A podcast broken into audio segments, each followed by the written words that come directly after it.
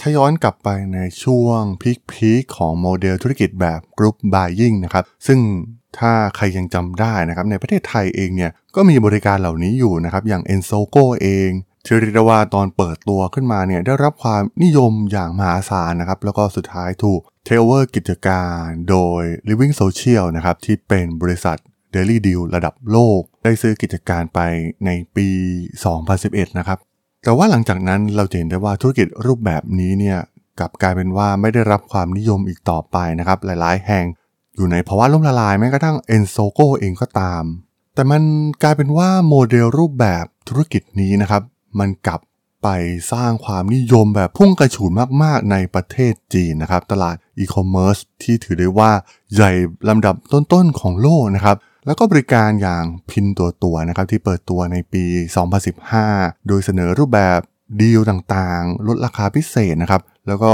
ซื้อกันแบบทีละเยอะๆนะครับ ซื้อกันเป็นแบบกลุ่ม สามารถของใจชนชั้นแรงงานของจีน รวมถึงผู้อยู่อาศัยในเขตชานเมืองได้ แล้วก็เติบโตอย่างรวดเร็วมากๆนะครับ มันเป็นฐานที่สำคัญมากๆนะครับ เพราะว่าเมื่อปีที่แล้วเองเนี่ยแอปนี้สร้างรายได้ 27,000 ล้านดอลลาร์จากผู้ใช้งาน 700 ล้านคนในประเทศจีนนะครับ มันเป็นการปูทางสำหรับการเปิดตัวแพลตฟอร์มที่มีความทะเยอทะยานที่สูงกว่ามาก ๆ อย่าง Temu ซึ่งเป็นเวอร์ชั่นต่างประเทศนะครับ แล้วก็ตอนนี้เนี่ยกำลังสยายปีกไปทั่วทุกมุมโลก บุกแม้กระทั่งประเทศที่ถือว่าตลาดอีคอมเมิร์ซ โหดมากๆ อย่างสหรัฐอเมริกานะครับ แล้วก็ได้รับความนิยมเป็นอย่างสูง สร้างยอดดาวน์โหลดเป็นอันดับหนึ่งทั้งใน Google Play Store รวมถึง App Store ของฝั่ง Apple นะครับ แล้วเบื้องหลังโมเดลธุรกิจที่ทำให้พวกเขาสามารถพุ่งทะยาน แล้วก็เติบโตอย่างรวดเร็วมาก ๆ เนี่ย มันคืออะไรนะครับ มันคงไม่ใช่เพียงแค่รูปแบบของ group buying เพียงเท่านั้น เรื่องราวเรื่องนี้มีความน่าสนใจอย่างไรนะครับ ไปรับฟังกันได้เลยครับผม You are listening to Geek Forever podcast. Open your world with technology. This is Geek Monday.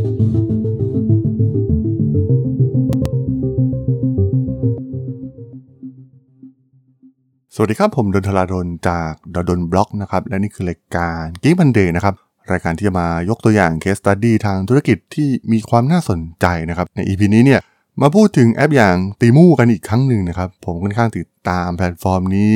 เกาะติดเลยก็ว่าได้นะครับ แล้วก็ติดตามข่าวต่อเนื่องมาอย่างยาวนานนะครับ พยายามหาหนังสือที่เกี่ยวข้องอ่าน รวมถึงข่าวจากสำนักข่าวใหญ่ต่างๆ เนี่ยก็ถือว่ารายงานแพลตฟอร์ม Temu ได้อย่างน่าสนใจมากๆนะครับ เป็นแพลตฟอร์มที่กำลัง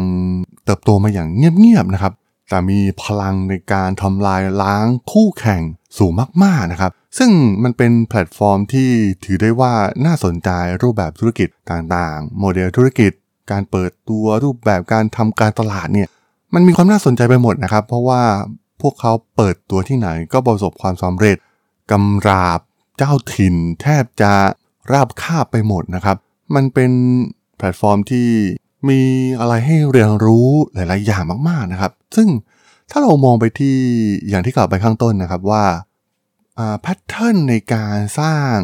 แพลตฟอร์มแม่ของพวกเขาอย่าง Pinduoduo เองเนี่ยมันเป็นโมเดลธุรกิจเก่ามากๆนะครับแล้วก็ส่วนใหญ่ตอนนี้เนี่ยมันใช้ไม่ได้แล้วด้วยซ้ำนะครับในประเทศต่างๆ ทั่วโลก group buying เองที่โหกลายเป็นว่าล้มหายตายจากไปจากวงการอินเทอร์เน็ตออนไลน์ไปนานมากๆแล้วนะครับ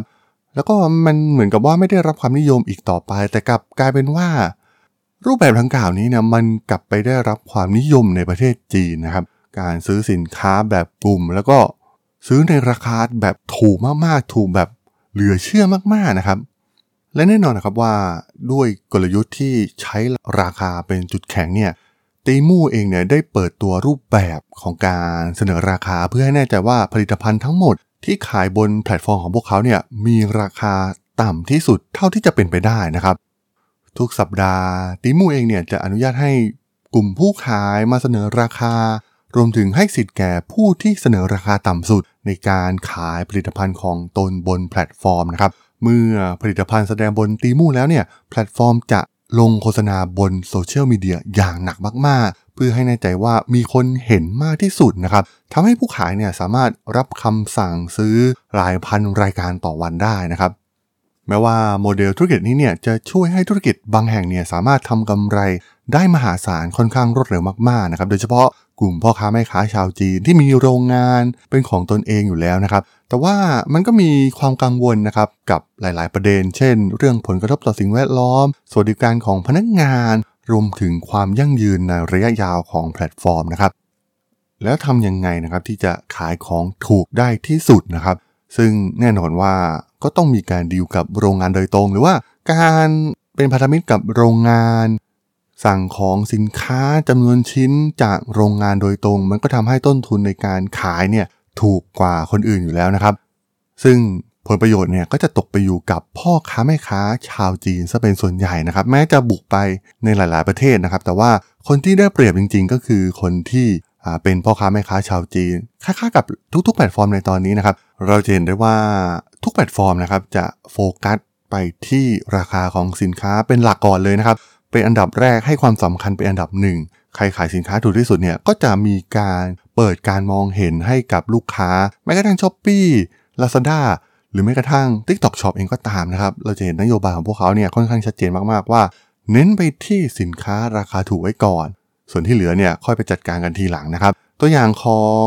ตีมู่เองนะครับ มีการไปสัมภาษณ์แม่ค้าคนหนึ่งนะครับ ชื่อว่าแอนจาง โดยเป็นคนขายของเล่นรวมถึงผลิตภัณฑ์สำหรับคุณแม่นะครับ เธออายุ 27 ปีนะครับ ขายทั้งในตีมู่แล้วก็พินตัวตัวนะครับ จางเนี่ยทำงานร่วมกับโรงงานต่างๆนะครับแล้วก็ทำการบวกราคาสินค้าเพิ่มเข้าไป เธอได้กล่าวว่า Pinduoduo ซึ่งเป็นต้นแบบของ Temu เนี่ยมีนโยบายที่ทำให้เธอแทบจะไม่ต้องไปแบกรับความเสี่ยงใด ๆ นะครับ แทบจะไม่ต้องไปทำการแพ็คสินค้า หรือว่านับสต็อก จัดการสต็อกอะไรเลยด้วยซ้ำนะครับ เพราะว่า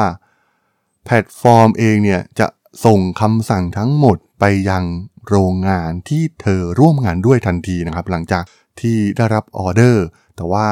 เบื้องหลังของธุรกรรมที่เกิดขึ้นในแพลตฟอร์มอย่าง Temu เองเนี่ยจางก็อธิบายว่าโมเดลของ Temu เนี่ยมีความซับซ้อนมากกว่านะครับสำหรับผู้ขาย เมื่อเทียบกับทาง Pinduoduo นะครับ Temu เนี่ยกำหนดให้ผู้ขายจัดเก็บสินค้าอย่างน้อย 30 รายการในคลังสินค้าของตนเองก่อนนะครับ จึงจะสามารถลงรายการสินค้าทางออนไลน์ได้ ซึ่งหมายความว่าเธอเนี่ยต้องแบกรับความเสี่ยงที่อาจจะไม่สามารถขายสินค้าได้เช่นเดียวกันนะครับรวมถึงมีค่าใช้จ่ายหลายร้อยดอลลาร์นะครับรวมถึงภาษีที่เกี่ยวข้องอีกมากมาย ที่ต้องแชร์ต้นทุนการจัดส่งกับทางแพลตฟอร์ม Temu คือถ้าเทียบกับทางฝั่ง Pinduoduo ที่เป็นแพลตฟอร์มแม่ของพวกเขาเนี่ยเห็นได้ว่า Temu เองเนี่ยแตกต่างไปนะครับ Temu เองเนี่ยจะเน้น ดีลกับโรงงานโดยตรง เพราะฉะนั้นจะได้ราคาสินค้าที่ถูกมากๆอยู่แล้ว ซึ่งการดีลกับโรงงานโดยตรงเนี่ยมันก็เอาข้อมูลมาจากการเกิดขึ้นของ Pinduoduo นั่นเองนะครับ แทนที่ group buying มันจะเกิดขึ้นในประเทศจีน มันกลายเป็นว่า group buying มันเกิดขึ้นที่ต่างประเทศที่มีอยู่ทั่วโลกนะครับ เพราะฉะนั้น Temu เองเนี่ยจะไม่ได้เน้นไปที่พ่อค้าคนกลางนะครับ อย่างตัวจางเองที่กล่าวไปเนี่ยก็แทบจะยังไม่สามารถทำกำไรจาก Temu ได้ แต่ว่า Temu เองเนี่ยจะใช้เงินจำนวนมหาศาลในการทำการตลาดมากกว่านะครับ ดังนั้นมันจึงมีความกดดันน้อยกว่าในการหาลูกค้าใหม่ๆ เมื่อผู้ใช้ใหม่ๆ ลองใช้งาน Temu เองเนี่ยการออกแบบของแพลตฟอร์มจะทำให้ลูกค้าเหล่านี้เนี่ย ซื้อของในแอปต่อไปนะครับ วิธีการออกแบบแอปจากประเทศจีนเนี่ยมันแตกต่างมากๆนะครับ โดยเฉพาะเรื่องพื้นฐานต่างๆ จากธุรกิจอีคอมเมิร์ซในโลกตะวันตก ฝั่งโลกตะวันตกเนี่ยเป้าหมายหลักของพวกเขาก็คือการนำลูกค้าเข้าสู่แอปอย่างรวดเร็ว จากนั้นออกจากแอปอย่างรวดเร็วเช่นเดียวกันนะครับเราเห็นได้ว่าชัดเจนมากๆนะครับ Amazon ก็คือรูปแบบนั้นเลยนะครับ ผู้คนไม่ต้องคิดมากนะครับ ก็เห็นสินค้าคิดมาบ้างแล้ว ดูรีวิวนิดหน่อย checkout one click checkout จัดการสั่งซื้อสินค้าอย่างรวดเร็วแล้วก็ออกจากแอป แต่ว่าในประเทศจีนเนี่ยแอปสำหรับช้อปปิ้งเนี่ยมุ่งเน้นว่าลูกค้าจะอยู่ในแอปได้นานมากที่สุดเท่าไหร่นะครับ เพราะฉะนั้นแอปจะให้ความบันเทิงกับกลุ่มลูกค้ารวมถึงการสร้าง UX UI ให้สามารถค้นพบแบรนด์หรือว่าผลิตภัณฑ์ใหม่ๆ หรือเทรนด์หรือไลฟ์สไตล์ใหม่ๆ ให้ได้มากที่สุดนะครับ เพราะฉะนั้นตอนนี้เนี่ยเราเห็นได้ว่าแอปจากจีนเนี่ยพวกเขาสามารถปรับโมเดลของพวกเขาเองนะครับ เพื่อครองตลาดใหม่ๆ เช่น ตลาดสหรัฐ ตลาดสหราชอาณาจักรออสเตรเลีย ญี่ปุ่นหรือแม้กระทั่งหรือแม้กระทั่งเกาหลีใต้นะครับ แต่ว่าแอปจากโลกตะวันตกเนี่ยแทบจะไม่เข้าใจรูปแบบธุรกิจของฝั่งจีนเลยด้วยซ้ำนะครับ พยายาม เรียนแบบแต่มันก็ไม่สามารถทำได้นะครับ พวกเขาไม่สามารถบุกจีนได้อยู่แล้วนะครับ บุกไปก็แพ้แน่นอนนะครับ มันต่างจากแพลตฟอร์มจากจีนที่ดูมีลูกเล่นมีอะไรมากกว่าเยอะแยะมาก ๆนะครับ ซึ่งสามารถตอบโจทย์พฤติกรรมใหม่ ๆ ของผู้บริโภคได้มากกว่า โดยเฉพาะเรื่องของดีลเรื่องของส่วนลดต่างๆ การนำ gamification เข้ามาร่วมกับการซื้อสินค้า การนำ entertainment เข้ามาเกี่ยวข้องนะครับจะเห็นได้ว่า แพลตฟอร์มจากจีนเนี่ยค่อนข้างที่จะ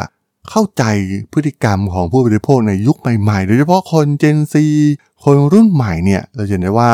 มีพฤติกรรมที่แตกต่างจากกลุ่มคนรุ่นเก่าเป็นอย่างมาก เพราะฉะนั้นเมื่อก่อนเนี่ยแพลตฟอร์มจากประเทศจีนอาจจะไม่สามารถบุกเข้าไปได้นะครับในประเทศอย่างอเมริกา แต่ว่าตอนนี้เนี่ยโลกมันเปลี่ยนไปแล้วนะครับ การเกิดขึ้นของเทรนด์โซเชียลมีเดีย social commerce live commerce ต่างๆเนี่ยมันกลายเป็น กระแสไปทั่วทุกมุมโลก ซึ่งทั้งหมดทั้งมวลเราจะเห็นได้ว่า Temu เองเนี่ยเป็นตลาดออนไลน์ เป็นแพลตฟอร์มที่เชื่อมโยงโรงงานเข้ากับลูกค้าโดยตรงนะครับ ไม่จำเป็นต้องใช้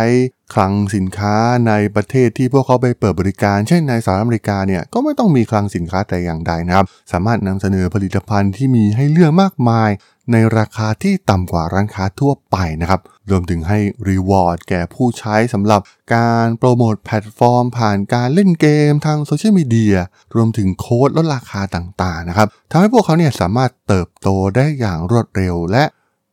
ประเด็นหนึ่งที่สำคัญมากๆในตอนนี้ก็คือปัญหาเรื่องเศรษฐกิจนะครับ ทั้งเรื่องราคาน้ำมันเรื่องสงครามต่างๆ ที่ทำให้เศรษฐกิจมันแย่ลงไปนะครับ ผู้คนเนี่ยต่างหาสินค้าราคาถูก เป็นปัจจัยสำคัญแทบจะเป็นอันดับหนึ่งในตอนนี้แล้วก็ว่าได้นะครับ ถ้าเทียบกับปัจจัยในเรื่องอื่นๆ และดูเหมือนว่าตอนนี้เนี่ยพวกเขากำลังบุกหนักมาก ๆ ไปทั่วทุกมุมโลกนะครับ แม้กระทั่ง